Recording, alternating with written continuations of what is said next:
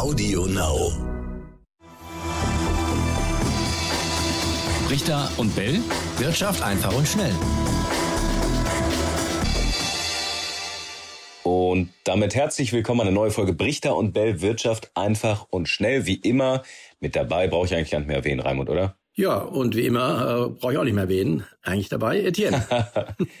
Trotzdem machen wir es. Ja. Trotzdem machen wir es der guten Form halber, so muss es nämlich sein. Schön, dass ihr eingeschaltet habt. Wir sprechen heute über Jens Weidmann, beziehungsweise ja dessen Nachfolger, der Bundesbankpräsident, hat überraschend, Raimund, das hat uns, glaube ich, alle überrascht, oder korrigier mich, war es bei dir nicht so, dass er zurücktritt, dass er sein Amt äh, quasi zur Verfügung stellt Ende des Jahres? Nein, das war tatsächlich für alle überraschend. Ähm, er hatte zwar schon seit langem aus seiner Sicht vergeblich gekämpft für eine härtere Gangart in der Geldpolitik mit einigen Verbündeten aus Österreich und äh, den Niederlanden und einigen anderen Ländern. Aber die Mehrheit der Tauben in der EZB, also in der Europäischen Zentralbank, also diejenigen, die für eine lockere Geldpolitik sind, die ist einfach zu groß und möglicherweise hat er aus diesem Grund das Handtuch geworfen oder wirft es Ende des Jahres.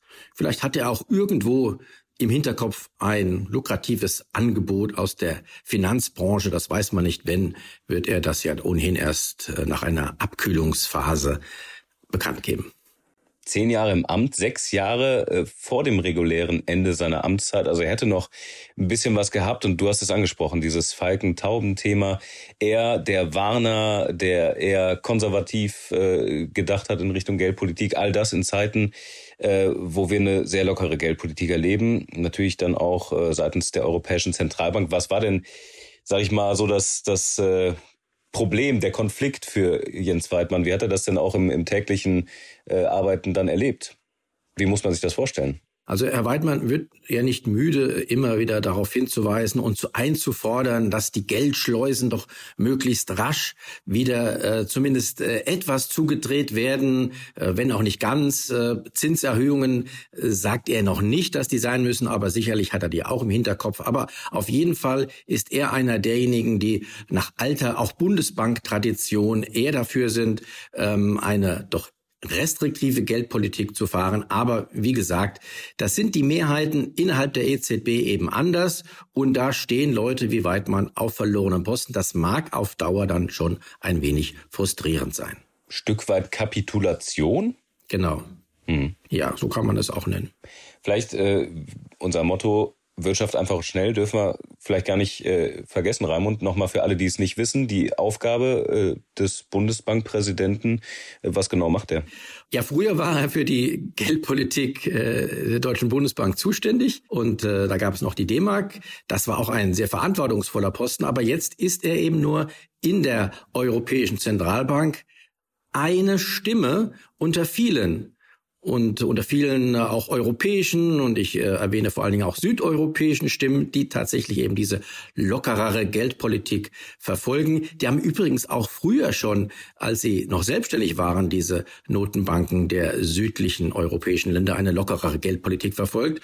Und da sie jetzt in der Mehrheit sind und auch Verbündete haben, wie, das muss man eindeutig sagen, Christine Lagarde, die EZB-Chefin aus Frankreich, die auch eher diese lockere Geldpolitik verfolgt. Ähm, ja, deshalb wird Herr Weidmann also jetzt zurücktreten, sein Amt niederlegen. Seine Aufgaben sind begrenzt ohnehin, weil er nicht mehr äh, die Macht hat, die er früher hat, sondern jetzt eben nur noch eine mahnende Stimme sein kann im Konzert der europäischen Zentralbanker. Tja, und das wird die künftige Ampel tatsächlich betreffen, zumindest die Verhandlungen, die jetzt laufen, denn der Präsident der Bundesbank wird vom Bundespräsidenten auf Vorschlag der Bundesregierung und wiederum nach Anhörung der Bundesbank ernannt.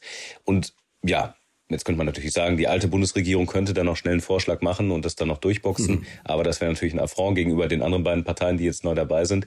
Also das wird nicht geschehen. Äh, inwieweit ist das, ist das jetzt ein Thema? Äh, es gibt ja noch diverse andere Themen, über die wir schon gesprochen haben. Also äh, wie sehr wird jetzt über die Nachfolge gesprochen und wie sehr kann das auch Konflikte mit sich bringen? Christian Lindner hat ja schon gesagt, er bedauert es sehr, dass Jens Waldmann zurücktritt. Ja. Oder aufhört. Genau. Also es wird Davon kann man ausgehen, ja ohnehin ein großes äh, Postengeschachere geben, wenn es dann um die Verteilung der Minister und Ministerinnenposten geht. Und da ist könnte jetzt eben äh, der Bundesbankchef oder die neue Bundesbankchefin, wer immer es werden wird, ein weiterer Mosaikstein in diesem Postengeschachere sein. Das heißt, äh, man wird das auch nachher auf einem großen äh, Schachbrett, sag ich mal, ähm, mit aufnehmen, diese Position. Und dann wird irgendwann auch die Entscheidung fallen. Wir haben eine neue Bundestagspräsidentin von der SPD, diese Woche gewählt worden. Grüne und SPD haben sich ja auch für eine Frau an der Spitze der Bundesbank ausgesprochen. Äh, wer käme denn da in Frage?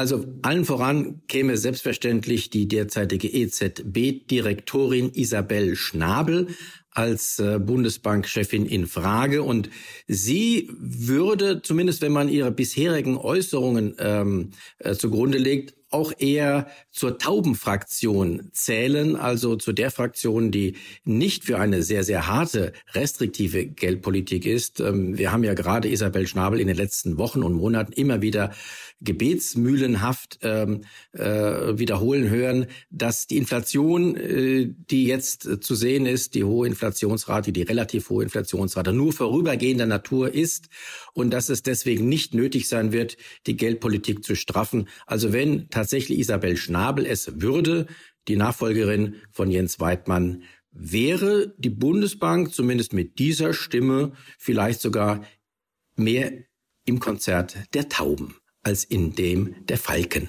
Wenn es Frau Schnabel nicht wird, Raimund, welche männlichen Kandidaten schweben da noch rum? Vor allen Dingen zwei. Der erste ist der jetzige Finanzstaatssekretär Jörg Kukis. Er hat Stand jetzt für mich sogar die größten Chancen, würde ich sagen, denn er ist zum einen ein Vertrauter des jetzigen Finanzministers und künftigen Bundeskanzlers Olaf Scholz. Das äh, steigert seine Chancen sicherlich. Und zum Zweiten, interessant, er war, bevor er Staatssekretär war, in Diensten der amerikanischen Investmentbank Goldman Sachs. Und da wissen wir ja, dass dieses Bankhaus ohnehin dafür steht, stets einflussreiche auch Finanz- und Geldpolitiker hervorzubringen. Ich erinnere an den ehemaligen EZB-Präsidenten Mario Draghi, der ja auch ein Ex-Goldman Sachs-Mann ist und der es da jetzt sogar bis zum italienischen Regierungschef geschafft hat. Also Finanzstaatssekretär Jörg Kukis wegen seiner guten Verbindungen zu Olaf Scholz und auch wegen seiner Herkunft aus äh, der Investmentbank Goldman Sachs durchaus ein ganz, ganz heißer Kandidat für die Nachfolge von Jens Weidmann. Du hast aber zwei Namen erwähnt. Einen schuldest du uns noch, also Jörg Cookies, Nummer eins. Genau, dann wäre noch DIW-Chef Marcel Fratscher, der genannt wird. Der wäre tatsächlich eher den Tauben zu, zu rechnen, denn das Deutsche Institut für Wirtschaftsforschung in Berlin, dem er derzeit vorsteht, ist auch eher ein, ähm, ich sag mal, linksgerichtetes Institut, das eher die, die Nachfragepolitik ähm, betreibt oder befürwortet, also Nachfrageförderung. Und äh, wenn die EZB weiterhin eine lockere Geldpolitik betreibt, würde das natürlich die Nachfrage, also die Nachfrage von uns allen, auch von den Konsumenten zum Beispiel, durchaus beflügeln.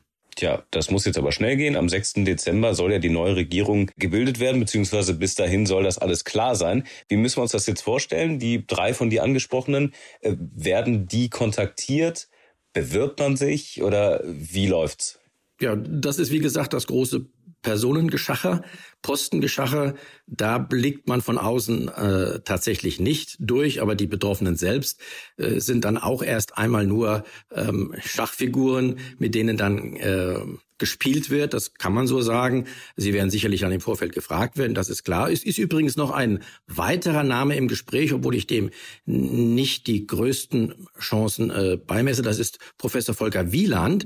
Der ist äh, im Moment noch Mitglied des Sachverständigenrats der, der zur Begutachtung der gesamtwirtschaftlichen Entwicklung, also des Beratergremiens der fünf Weisen, äh, die die Bundesregierung beraten in wirtschaftlichen Fragen. Er wäre der Favorit zum Beispiel der FDP von FDP-Chef Lindner. Aber das könnte man dann auch vielleicht im Rahmen der Koalitionsverhandlungen nochmal anbringen, dass Herr Lindner will ja zum Beispiel Finanzminister werden. Wenn er es nicht wird, dass er dann wenigstens Herrn Wieland als Bundesbankchef durchbringt, äh, wäre vielleicht eine Chance für Herrn Wieland. Aber das muss man dann sehen. Das wird noch einige Wochen in Anspruch nehmen. Also, wer wird Nachfolger von Bundesbankpräsident Jens Weidmann? Wir haben einige Namen gehört. Wir sind gespannt, äh, was ihr da draußen denkt, welchen Favorit ihr womöglich habt. Schreibt uns gerne an unsere E-Mail brichter und ntv.de. Ja, und dann, Raimund, schauen wir mal. Wenn es die Entscheidung gibt, dann haben wir bestimmt noch mal einiges zu besprechen. Da werden wir auf jeden Fall drüber sprechen, spätestens Ende des Jahres. Also, bis zum nächsten Mal. Macht's gut da draußen und schreibt uns brichterbild.ntv.de. Ciao, ciao. Bis dann. Brichter und Bell. Wirtschaft einfach und schnell.